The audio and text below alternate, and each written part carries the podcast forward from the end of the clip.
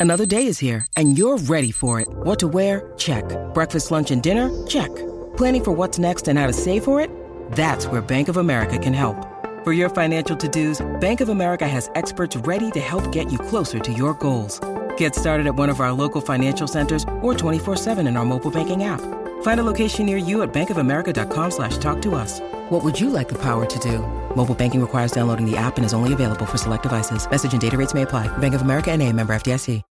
When you need mealtime inspiration, it's worth shopping Kroger, where you'll find over 30,000 mouthwatering choices that excite your inner foodie. And no matter what tasty choice you make, you'll enjoy our everyday low prices, plus extra ways to save, like digital coupons worth over $600 each week. You can also save up to $1 off per gallon at the pump with fuel points. More savings and more inspiring flavors make shopping Kroger worth it every time. Kroger, fresh for everyone. Fuel restrictions apply. Hello, everybody, and welcome back to the Tactical Yanks podcast, your podcast for soccer in America and around the world. I'm your co host, Pete Douthit, and I am joined by my fellow co host, Filippo Silva. And welcome to the Tactical Yanks podcast. Hopefully, you enjoy. We'll be talking about U.S. soccer, European soccer, South American soccer, the World Cup, and much more. Hello, hello, everyone, and welcome to the Tactical Yanks podcast. I am Filippo Silva, and I'm joined here today by Pete. And Pete, there's a lot to talk about today.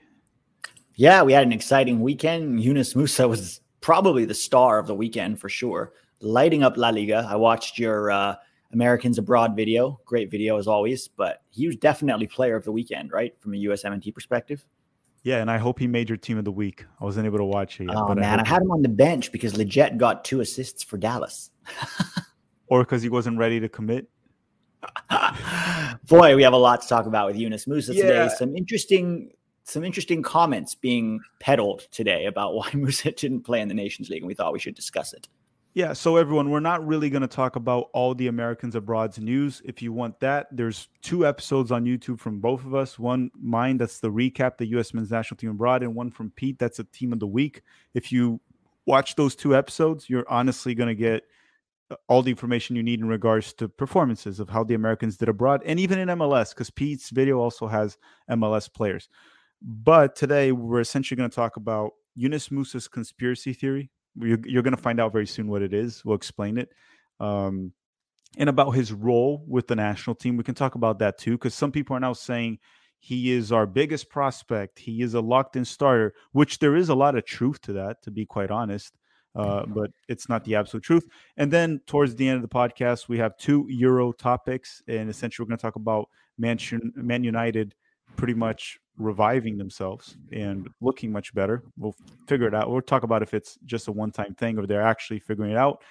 And me and Pete will discuss which one is the greatest Italian club of all time because I know some people got angry when I said AC Milan, and we're going to find out if Pete agrees with me or not very soon. And if he does, we'll put our arguments out there. But Pete, Yunus can I can I just add one more real quick? I'd love to talk yes. a little bit about Gabriel Slonina, who's been really good for Chicago Fire, and whether some people are saying he should go to the World Cup this year. And just I want to talk about that, but we can put it at the end. Okay. Uh, after the Euros, Euro clubs, we'll talk about Gaga Slonina towards the end of the podcast as well. We'll add that. I personally didn't watch his game this weekend, but I do have my opinion on it as well. Yeah. Uh, not not on the game, but on the player. So yeah. Why don't we get started with Yunus Musah? Uh, first and foremost, before we talk about the conspiracy theory, his role in the national team, he had, in my opinion, his best performance with a Valencia jersey I've ever seen. He actually dictated the midfield, got two very nice assists, right? They weren't crap assists. He literally gave his teammates the goal for the most part. I would say he played 70 to 80% of a role in both goals. Uh, the first one being a nice chip over the center back. It was a very Pirlo like assist. Not saying he is Pirlo, guys, but it was a very like deep line playmaker sort of assist. And he had one heck of a performance. He impressed, and Greg Berhalter was also on the stands watching it, definitely impressed. And hopefully, Greg paid for Yunus Musah's dinner. I would hope. yeah. And it wasn't just the two assists. He was very active throughout the game. He had a very good cross that a teammate should have actually scored on. He was constantly, you know, beating players in midfield, very physical too, actually, winning a lot of duels, won a ton of duels dominated. Honestly, it was almost played as their ten and just dominated that midfield. You know, and Getafe is, I mean, they're, they're a La Liga team. They're not a terrible team, but this follows up on his 30 yard banger against Atletico Madrid in midweek, which although it was not allowed, it wasn't his fault. It's not like he fouled somebody and then scored the goal. It was a foul in the build-up. The referee waved play on and said go, and then eventually called it back. But it was a beautiful, beautiful goal against a top, top team. So mm-hmm. a great week for Yunus. Yeah, and what we want to see from him that is consistency, right? Because the first two seasons of his career, and even with the the men's national team, right, the United States, he's shown amazing flashes of talent, right? We've seen the talent there, and we're like, this kid is good. As long as he can do that consistently, that's a whole different level. But he hasn't done it consistently, and and we're gonna find out very soon. It seemed like he has two good games in a row, right? The first few games of the season weren't very good, but these last two were very good. So keep an eye on Yunus Musah. and it looks like Gattuso, the Italian legend, really likes the American. But what do you want me to go through the conspiracy now? Okay, so Markel Santi on Twitter, which is a Twitter account that has been very good with his sources in the past too. I'm not questioning his sources on this tweet. Uh, and you guys should even go look on his Twitter. It's at Su Saeta. Is that how you say it, Pete? S-U- yeah, I think so. S U S A E T A. You guys can go follow or check his Twitter account if you'd like. I'm gonna read his tweet of what he's talking about. I'll quote him, and then we're gonna give our thoughts on this this theory. I'm saying conspiracy theory because again, he's saying one thing with his sources, but Greg Berhalter and Yunus Musah has said otherwise. So could he be right? Sure, but uh, that's not really what the two main guys of this story have said. So what he said is every once in a while I run across a comment about how dumb it was for Greg to not play Musah in Nations League, which in my opinion it was dumb by the way. But here in my understanding of the decision, I cannot verify if it's true. So yeah, he did make sure that he can't confirm that is true. That is fair. But I have heard it from a couple people I trust, and I believe this. So he confirmed that he doesn't know if it's true or not, but he does trust the people that have told him this. First, Greg does not guarantee spots to recruit dual nationals. Klinsmann did that, and it tore the locker room apart. A few players and agents have tried to get him to guarantee spots, but it, but he will not do it. Uh, I hope that's true, right, Pete? In that part, and I think that part is fair. It looks like Greg yeah, I think that's very true. If you look at yeah. Berhalter, he invites them, come to our camp, see what we do, be a part of it, and then make your decision. He doesn't promise anyone anything. Yeah, he doesn't do the the Mexican Federation style. That is true. Now, yeah. his third tweet of this thread was he wants players who want to be on the team. Just as importantly, he wants his team to know that their teammates really want him to be there. It is a core of the culture Berhalter's creating, and it is essential in understanding how he recruited Musah. Uh, yeah, I think so far the evidence points to that being true as well. And then he goes, before he called up Yunus Musah, Greg informed Yunus that playing in the Nations League would permanently cap tie him in the United States, which uh, now I'm just going to give my opinion here real quick. I'm pretty sure Yunus Musah knew that, right? It's a big decision in his career. His agent was very involved with the process, so I'm pretty sure Musah knew that, regardless of Greg saying it. Yeah. He goes on to add Greg wanted Musah to come to camp to be a part of the team, but told him he wanted to be 100% sure before making a lifelong decision. So he told Musah that he would come, but would not play in Nations League, and Yunus Musah agreed. We know how Nations League went. We know that Musah would have had a huge help against Honduras and Mexico. I fully agree with that. I think he would have been very helpful in those games. But Greg stuck to his guns, and I admire Greg for it. That's not me saying, that's Markel. Just to finish up what he said, um, he also said Musah played in the next game against Costa Rica and showed his quality. That is true. Greg asked him how he felt about the program at the end of camp, and Musah was ready to commit. So the United States has 100% committed the player that his teammates can trust and there and are there and is there for the right reasons. And then Markel went on to add, in his opinion, if this is how it went, it is a master class in both recruiting and team building from Greg Berhalter. So can I before I give your your opinion real quick, can I just debunk one thing here real quick? Yeah. First thing, he says that he so this is what Santi said.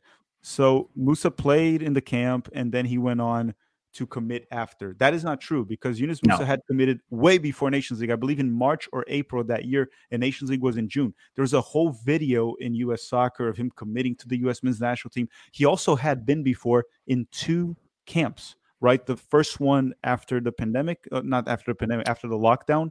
The and, November camp. I think it was just one camp. No, no, he was in this the one after. Um, if I'm not. Well, Switzerland was during the Nations League. It was the same camp. Uh, no, no. The January he, camp, he wasn't there because he was with Valencia. No, he was in November, and then he was in the March camp against Jamaica and Northern Ireland. Oh yeah, that's right. That's you're right. That was two yeah, camps. Then. He was already in two, and he committed. I believe it was either it was either during that camp or a little bit before, a little bit after it the March. Camp. Before camp. that camp, it was before exactly. that camp that U.S. Soccer announced it because then he was called up into that camp. Exactly. So that doesn't make any sense. And then we went on to Nations League where we played Switzerland, right? And we play before Nations League, we played Switzerland. Yunus Musah played. And then we played Honduras, Mexico. He was on the bench, and then Costa Rica. So he was already committed to the national team. He made the whole video committing. Okay, guys. So yeah. that's the first thing to debunk. The second thing I want to debunk before you give your opinion, because and you also tell tell us what Musah himself said and Berhalter yeah. is some people were saying that he played Lletget Jackson Yueill and Kellyn Acosta over Yunus Musah and not gave any minutes because Yunus Musah wasn't fully fit. He was like coming back from an injury, which is BS. He was yeah. available for 36 games out of 38 eh, for Valencia in La Liga that season. He was available for the last few games. He played against Switzerland a couple days before Nations League. And then he played yeah. 70 minutes plus against Costa Rica. He was perfectly fine in terms of fitness. Yeah. That is not an excuse. He was also on the bench on Nations League, so he technically was available to come in at any time. If you're yeah. not going to play a player, if you know you're not going to play him, you don't even bring him to the bench. That doesn't make sense. Yeah. No, this it's it's honestly it's just not true. I mean, he had also five caps with the US, two camps like you said, plenty of time to get to know his teammates. Um, you know, he'd been in several camps. So this idea that he was not ready to commit or that he wasn't even sure if he wanted to commit, it's just not true. I, I don't look real quick on Markel Santi. He's a former Nike executive. He he was the Nike liaison to U.S. Soccer during the Bob Bradley era. So uh, when he talks about his sources, he probably has sources within U.S. Soccer. But what a U.S. Soccer somebody tells him as a way of probably protecting Greg and just saying, "Oh no, no, it wasn't about that. It was about," I just don't think that's true because, and we'll talk about this real quick. Both Yunus Musah and Greg Berhalter debunked this entire theory you know, Yunus, first of all, Greg Berhalter after the game, he was quizzed on he was quizzed on, you know, why Yunus Musah didn't play. And this is exactly what Greg Berhalter said. Uh, I actually have it pulled up here. This is from an article uh, on SI. Okay. And Greg basically said, yeah, for us, it was a tactical decision that he didn't play. He's a big part of what we do. In these particular games, we opted for something different. So that doesn't sound at all like Greg Berhalter was just wanting him to commit and get used to the group. It was very clear that it was a tactical decision. Just a reminder, we started both Jackson Yueill and Sebastian Lletget against Honduras, where we created nothing in that semifinal, right? Josh Sargent had to rescue our asses with a, a goal line header when Zach Steffen whiffed on a ball, and then Pefok had to come on and rescue us, or there may not have been a Nations League final. And then in the Nations League final, Kellyn Acosta started in midfield with Weston McKennie, and we went sort of a 3 4 3 situation there. Yunus Musah didn't play a single minute. We might not even have been in the Nations League final. And to me, it's bizarre that Greg didn't want to use him. And then Yunus Musah confirmed this on the Orange Slices podcast, right? He said, Yeah, I talked to Greg. I wanted to play. He made that very clear. He said, I wanted to play in Nations League, but Greg felt that I wasn't ready and that it was a tactical decision. So both Greg Berhalter and Yunus Musah debunked this theory completely that he was not committed or that Greg wanted him to feel out the camp first. And uh, for me, those are greater sources than whatever sources this guy has. So I just don't, I don't buy this at all. I'm sorry. Yeah, I think it's not just them talking, right? Because sure, there's like, for example, Greg and John Brooks, there's definitely something going on there, and they both deny it. Uh, so people could counter, counter us with that. But the problem is, John Brooks is actually not called into the national team. If Yunus Musah was not to play. If the goal of Greg was to not play Yunus Musah, what he should have done is not brought Musah to waste a bench spot. And by waste, I don't mean because of his quality. It's just he had no intention of playing him. You don't waste a spot because you never know. A player can get injured in the warm up, can be a red card. Tactically, you might need. Why would you waste a bench spot with a player you're not willing to play? And again, Yunus Musah had already committed to the national team. He doesn't commit yeah. after Nations League. Guys, that's all. Uh, it's it's all there. It, it, it's like it's yeah. so. So I'm not questioning the thing here that I want to make clear is we're not questioning Santi because he's probably just saying what they told him. Yeah. He's not yeah. making anything up. They told him that. And he believes these people because they're probably friends or former coworkers, like you said, or people he's worked with. Uh, but it doesn't mean it's true. And and sure, maybe Greg Berhalter could come out tomorrow and say that's what happened. Then we'll be happy to do it. I, am not saying I, I don't think Pete is, and I'm not for sure. I am not putting my opinion out there because I have any inside information. I am literally just basing it off the information that is publicly out there. That's yeah, Greg is. Berhalter and Yunus Musah both said something different. Musah had already committed; he'd already been in three camps, so your two camps. The that was the third camp he was in. So there's just no there's no data point that indicates that any of this is true. Mm-hmm. And then I think I think that's all we had to talk about in regards to the conspiracy theory of Yunus Musah. I think it was really just a bad decision from Greg. Regardless of the bad decision, we did still win um, yeah.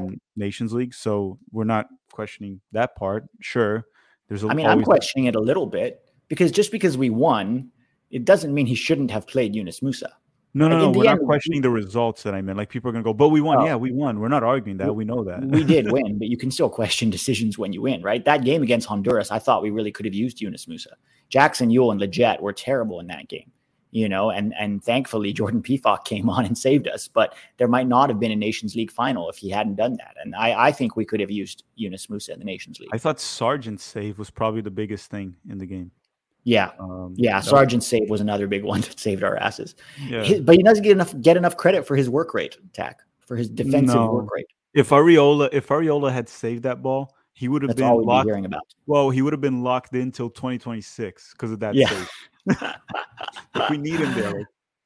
But so talking about Yunus Musah while we're on this, you know, this summer I think we were talking about who should start in midfield. Um, and I think both you and I, a couple people asked me this on Twitter at least. They said, You didn't want Musah to start for the US. Is he a locked in starter now? Um, I still say no. well, actually, right now, because Gio Reyna is injured, then probably yes. Probably. not, wait, wait. Reyna's not in, coming back. You mean right? Coming back from injury, but he's not fully fit. So I, you know, if I had a game tomorrow, I probably wouldn't start Gio Reyna. Okay, yeah, I would start Yunus Musah. But the questions about Yunus Musah, and I touched a little bit about this on the, um, you know, the team of the week video, is that there's two two questions with Yunus Musah. One is his end product, right? This is the first time we've seen him contribute to a goal or an assist for Valencia in months, and he has zero goals and zero assists for the U.S the lack of end product has always been a little worrying with Yunus Musah. Uh, the second thing is he still has a tendency to disappear in games. I mean, even this season in Valencia, I did a live watch along for the opening game, and he just has a tendency to disappear. And that's okay. He's 19. It's understandable, right? Sometimes that happens. Hopefully, this gives him confidence and we start seeing more consistent performances from Musah from now on. But I mean, this is a good problem to have. If Musah continues to be consistent like this, both with being dominant in La Liga, right, top three league in the world easily, and you know adding end product, then yeah, hundred percent he's a locked in starter. If anything, if Wes is not performing, he might take Wes's spot, right? Or if Gio is not quite fit, that's fine. Then you start the MMA midfield. But it's not like Musah has been doing this all along, right? We're starting to see signs of who Yunus Musah can be, and it's great to see it. My opinion is, if a fully fit Gio Reyna is there, Gio Reyna is a locked in starter and in midfield for me. I don't know if Greg feels the same way, but for me, Gio is in midfield. And then Musah probably has to fight with McKennie. If McKennie's not in form or he's whatever, not performing as he's not really right now for Juve, but he's also just coming back from an injury. The thing about soccer is things can change very quickly, right? A week from now, if Reyna scores a golazzo, the whole di- the whole discussion point will change, right? So people just tend to go week by week. What I want to see is this is great from Musah. I love it. I want to see more of this more consistently. I'm not saying he has to perform like this in every game, but to be more consistently involved, to be more of a regular contributor to the end product. Well, we also got to look into the options we have to play as the dual eights, right? Not not the six. The six is Tyler Adams' spot to lose. Yeah. But the the the central midfield, you have Weston McKennie, Yunus Musah, Brenden Aaronson can play there, and Greg did play him, and he did well in one game and not so good on the other one. Giovanni Reyna can pay, play there, and then Luca De La Torre. Out of these five, I think Luca De La Torre is the one that's a little bit out of the starting eleven. He's more of a depth piece. But when you look into it, Reyna, when he played for Dortmund last game, they played him as the 10, the attacking midfielder. So he is playing central. They do see him as the Reus replacement. That's been confirmed by many different play- people from Germany. Uh, Manuel Veth also confirmed it for me. Uh, so he is he can play the eight as well. So when you look at the options, Weston, Musah, Aaronson, and Reyna, the talent gap right there is minimal. They're all extremely talented, playing at the highest level. So who do you start? It depends on many different variables, like the the opponent you're going to face. It also depends on the form of each one, injuries.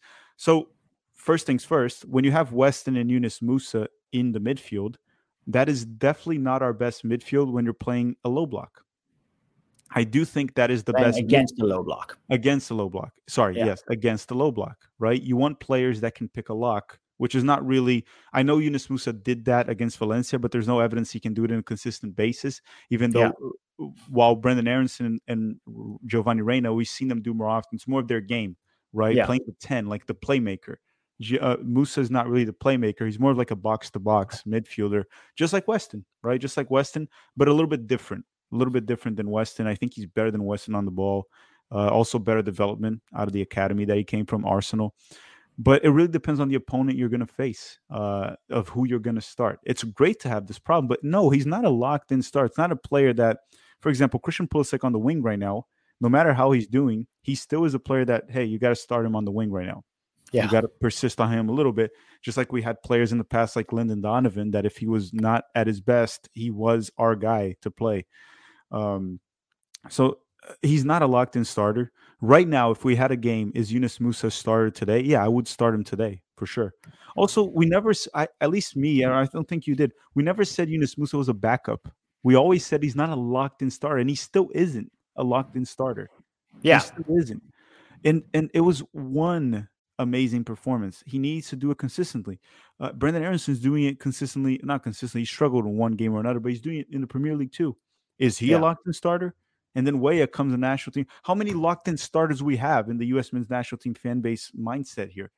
Uh, you can rotate. Like you see, uh, any of these players can start. I just listed five of them. I think De La Torre is a depth, piece, depth piece, but yeah. Wes McKennie, Yunus Musah, Giovanni Reyna, Brenden Aaronson, any of them can start in the eight. For me, the ideal midfield is having Tyler and then Weston is and Musah battling for one eight, and then Brenden yeah. and Reyna battling for the other. Because I think these three combined complement each other. You have Tyler and a destroyer, you have Moose and McKennie as a box to box, and you have a more of a playmaker like Reyna and Aaronson. My opinion on it, but I'm also fine with the MMA midfield depending on who we face. If you're going to play, I think if you're going more defensive, you could either go MMA, like let's say you're playing mm-hmm. England, or you could put MMA Aaronson. you know yeah. what I mean? Like Aaronson defensively is probably better than Gio, but I think that Gio is probably better in attack. Again, Aaronson, a help Gio. Aaronson might be better than than Musah and Weston defensively too. More disciplined also. Yeah, and if you're pressing, definitely you need you want Aaronson in that system too. You know. Yeah. Uh, so again, it's it's not. No one said that Musah is not a starter. We said he's not a locked in starter. Like today, to me, today to me, based on the form of all our players, Giovanni Reyna still injured, not injured, but coming back.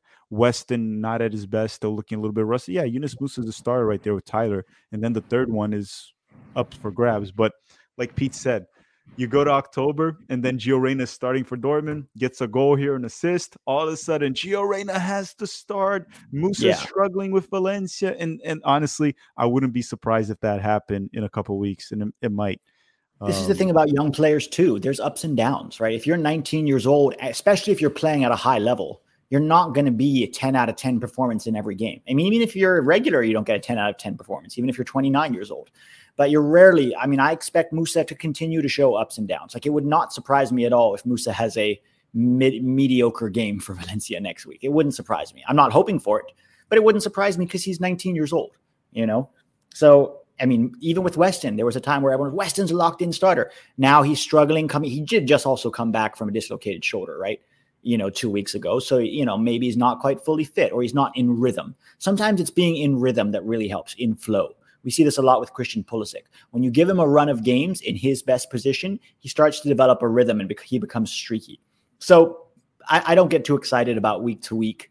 Oh, this, that, who's this one, who's that one. You know what I mean? Because people's opinions tend to change like week by week, depending on what happened on the weekend. I try to take a bit of more of a bird's eye view of the situation.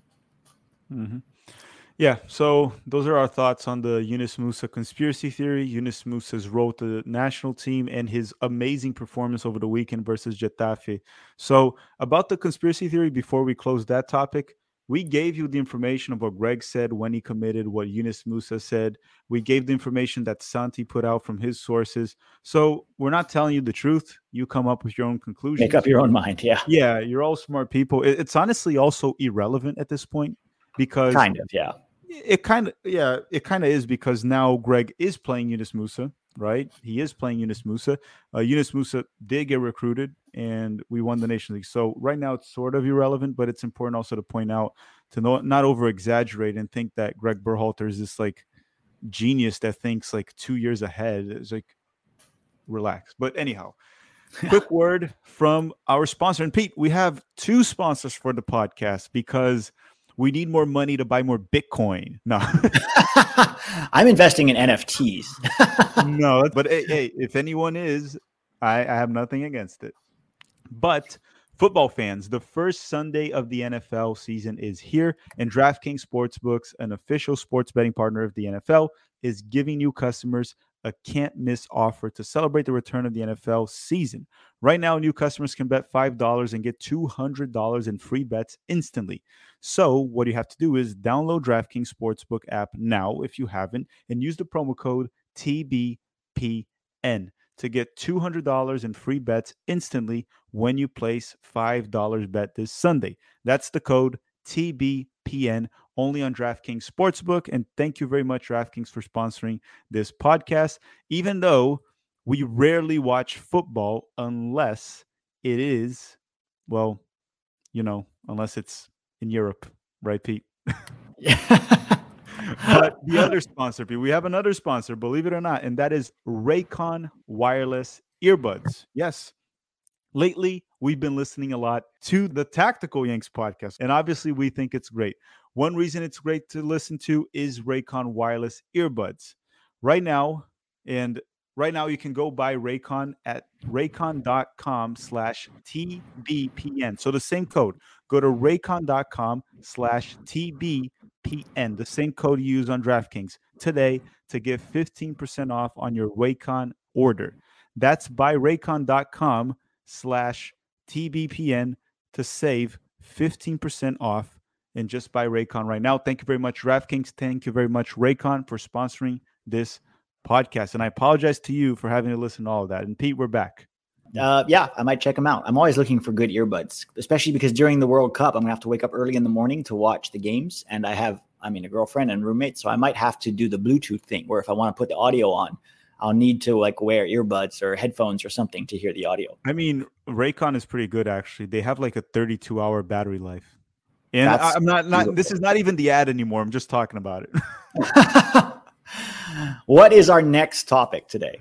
So the next topic is Man United because we talked about how much of a mess they were for the first two games of the season, but they they turned it around a little bit lately. They look more like a team. They're looking a lot better. Um, Ten Hag definitely made some changes to the team. Uh, one of them was Cristiano Ronaldo clearly is a backup at this point. Looks yeah. like he's a bench player. Marcus Rashford played a lot better than he has, has had in the past. Harry Maguire is on the bench. That definitely helps United, but it doesn't yeah. help the the United States because we don't know if he'll start in the World Cup, and we kind of needed that. Um, they signed Antony, which against Arsenal he was timid. Excellent. No, he was good in the game, but I uh, uh, but I meant like timid in the sense of he's usually those players that likes to take on defenders, but he wasn't trying that as much. He was like efficient, got the ball, passed it quickly, no didn't lose possession many times, and scored a goal on his debut 35 minutes into the game with a nice finish against Ramsdale. Uh, but overall, are Manchester United turning things around? is Man United back, or is it just like a little? We need to get. I think we need to get more games, don't we? Yeah, we definitely need to get more games. But I think Ten Hag came into Man United a little bit too timid, right? He came into a disaster team and he decided not to shake things up right away, right? Maguire should never have been the captain. He shouldn't be on even be on the field. Ronaldo still had too much power in that dressing room and it felt like he was deferring a little bit too much to some of those big names. And I think after the first two games, he realized if if I'm going to be successful here, I need to act now and I need to implement what I want. So Maguire, you're out. You're not not only not the captain, you're on the bench. Ronaldo, you're on the bench. This is my team. I'm going to do it my way. You guys haven't performed in the first two games of the season, so get out. And what that essentially did was it was kind of an alpha male move, right? He said, No, this is my team. I'm the coach. I don't care who you are. I don't care if you're the captain. I don't care. If you're not performing, if you're not playing the way I think you should, you're going to be on the bench. And I think that actually brought everybody else together because there was rumors, right, about factions within the dressing room. There's Ronaldo's factions, there's Maguire's factions, there's all these different like cliques. And essentially, he just cleared the board with his arm, you know, like an old movie where the, the bad mm-hmm. guy or the good guy just comes in and swipes the board. That's what Ten Hag did. And it seems to be paying off results, beating yeah. Arsenal and Liverpool. Huge results. Yeah, I was going to say four wins in a row, and th- two of those opponents were Liverpool and Arsenal. And Arsenal has been very good this season. You look into the Premier League table right now, just to update everyone. Arsenal leads the league with 15 points, five wins in six games. The second place team is Man City, and Man City has 14 points. They're still undefeated, followed by Tottenham, that has the same amount of points as, as Man City, also still undefeated in the league. Then Brighton is in fourth, which is a pleasant surprise. The Ecuadorians in Brighton has been have been fantastic, right? Pervis Estupinan and Caicedo probably going to leave next season. And then Man United is right there in fifth, fifth place with 12 points, ahead of Chelsea that is in sixth with 10 points, and Liverpool that is in seventh with nine. And then we have our beloved Leeds United in ninth place with eight points, which if they can keep that spot, we'll be happy. Then, They're not going to keep that spot. No, I just hope they stay between 12 and 14. I'll be happy with that. Honestly, uh, that would be very good for them at this point. Yeah. And then you look at the relegation zone, just to add that, I'm not going to go through the entire table. Leicester, which is disappointing, they're in last place with one point in six games. Nottingham Forest is in second to last with four points in six games, and they spent a lot of money. West Ham is one that I don't get. They're also in the relegation zone with four points, and West Ham has a very good team. I think West Ham will bounce back there. They're, They've also had to play a lot of tough opponents. Yeah, so West Ham might come out very soon. We could see Everton, Aston Villa, Palace. They're not looking too good. Bournemouth come down. We'll we'll keep you all updated in the Premier League, but I think that's all we had to say about the Premier League. But then, Pete, now you're going to have to take over the mic here. Which is the biggest Italian club of all time? If you're all if you're talking about all time, it has to be Milan because it depends what you value. If you value Scudettos, which is the Serie A titles, then yeah, Juventus has more and over the course of recent history, Juventus has more titles, right? There was a period from I think 2010 or 11 till about 2018 that it was all Juve every year, bam, bam, bam, just like Bayern Munich and PSG. But yeah. how many? But how many Champions Leagues does Juve have compared to Milan? So I'm going to give you the exact numbers, and you go back to that thought right there. So AC Milan has. Let me just double check so I don't say it wrong. AC Milan has seven Champions Leagues. Okay, seven. They're the second highest after Real Madrid. I believe so. And then it, does Barcelona have less? I think they have six. Hmm. But but five anyhow, or six. Anyhow, Juventus has only two Champions Leagues, so AC Milan has more than three times the amount of Champions League that Juve has. Now, on the other hand, the argument here is Juve has 36 Serie A's or Scudettos, while AC Milan has only, oh, not only, I mean, it's a lot, but 19. Okay. Obviously, that has a lot to do with the fact that Juve won, what, nine in a row and opened that gap quite a bit after AC Milan was kind of screwed for a decade. And then you go to the Italian Cups, Pete. AC Milan has five, Juventus has 14. So I don't know about you, but what it looks like is domestically, we have a Juventus that has been more dominant, but on a continental level, we have an AC Milan that's unquestionably better. So, what's the most high profile club championship in the world. Champions League. Champions League, and it's seven to 2 Mhm. right? It's not particularly close. You can win all the scudettos you want, but at the end of the day, if you're talking about the biggest Italian club, for me, the club that has seven Champions League versus the clubs that has two Champions League is going to be the bigger club. Mhm. I I mean, they might be the biggest club in Italy, you know, in terms of Serie A titles, I guess. But for me, Champions League outweighs Serie A scudettos, you know. So for me, it has to be AC Milan. Although Juve is, of course, very close in terms of size and history. Inter- they both have, you know, amazing players that played for them for a long, long time. I mean, you know, Pirlo at at Juve, uh, so many, many players. Pirlo for both. yeah, he did play for both. Edgar Davids um, as well for you know Juve. You know Gianluigi Buffon for me the best goalkeeper of all time. George Um, Weah for AC Milan.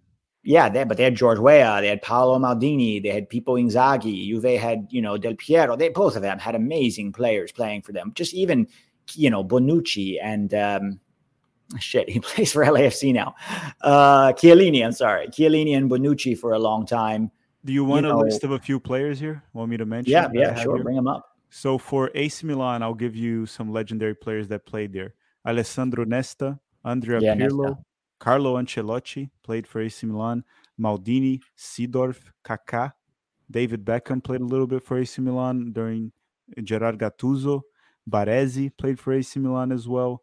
Uh, Dida, the goalkeeper from Brazil, also played there. Rudi Gullit played for AC Milan. Yeah, So yeah, some pretty heavy names there. And if you go back, Marco van Basten and even Ronaldo phenomenon late in his career did play a little bit for AC Milan. Shevchenko, George Weah.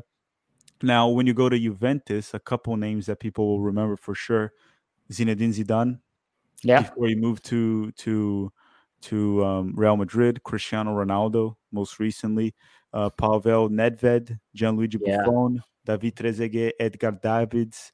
Uh, so these are clubs that have had legends play for. I do think personally that AC Milan had a bit more legends to play for them, uh, but it's kind of hard to argue. It's kind of like arguing.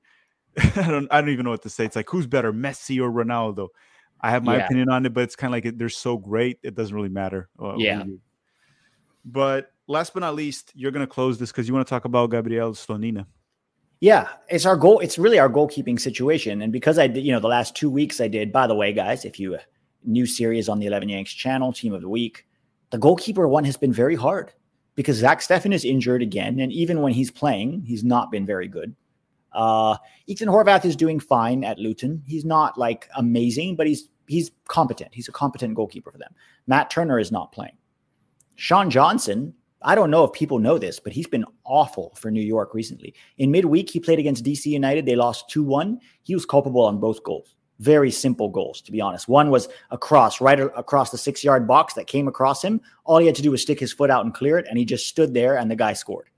It was crazy. And then the header right at him that he sort of bundled into his net for DC's winning goal. This week, conceded three goals to New England Revolution. Um, neither none of them were quote unquote his fault, but his positioning on the first goal was poor. It was very savable. It was actually not far from the center of the goal. So, so then Gabriel Slonina, on the other hand, is balling out, and at least in these last two games for Chicago. You know, in May and June, Slonina was not good. We saw him doing making a lot of very basic errors. Um, he has improved, and we're starting to see the Gaga Slonina that could be. He's making amazing saves, nine saves in this last game against Columbus, which I think is a career record uh, for him. And for Chicago Fire, I think he's the broke a record for the most amount of clean, sheets in one season. Now, I, in the past, people have always said to me, "Well, Pete, Gaga Slonina, should he go to Qatar?" And I've always said no because we already have three goalkeepers. But the question is, is it changing now? Now, to play devil's advocate, Gaga Slonina, despite his amazing performance against Columbus, still made some basic errors that he didn't get punished for, right? It's like he does spectacular things, but then there are some basic things that he's still not getting right. For example, Zelarrayán shot from outside the box. It was a great, powerful shot, but it was straight at Slonina. And what you see top goalkeepers do in that situation is grab it into their chest, right? They just bend low and they take it into their chest and they hold it there. Instead, he ten, you know he just palmed it out like this. He didn't even palm it over the bar or palm it out wide. He just stuck his hands out and it dropped right in front of him. And thankfully, one of his defenders was there to clear it. But the question is, if Zach Steffen is still injured and not performing. Matt Turner's not playing. Who are the three goalkeepers that you bring to Qatar? And does Gaga Slonina have a case for that third spot? I'm okay with him being the third spot. I just absolutely would not play him in Qatar. That's Oh yeah, I don't think we should play him in Qatar.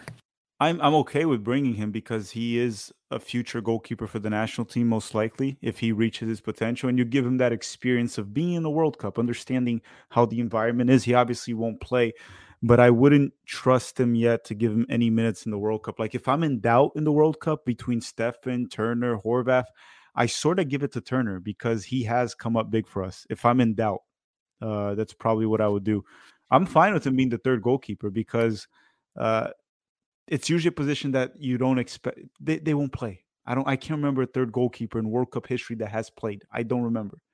Um, and I wouldn't want him to play, to be honest. But I would bring him there. I, I would be okay with that. But starting, no chance. If anyone's saying start, I'm against that. Yeah, no, definitely not starting in Qatar. I don't think anybody, any reasonable person is saying that. But I do think he now has a case. And the other side of that coin is if he goes to the team in Qatar, that's prep preparing him for 2026 too, right? He now has experience of what it's like to be in a World Cup. At this point, is Steffen even on your roster? Like I know Steffen doesn't start for you. Do you have him on the roster if he's healthy? I think right now, maybe not.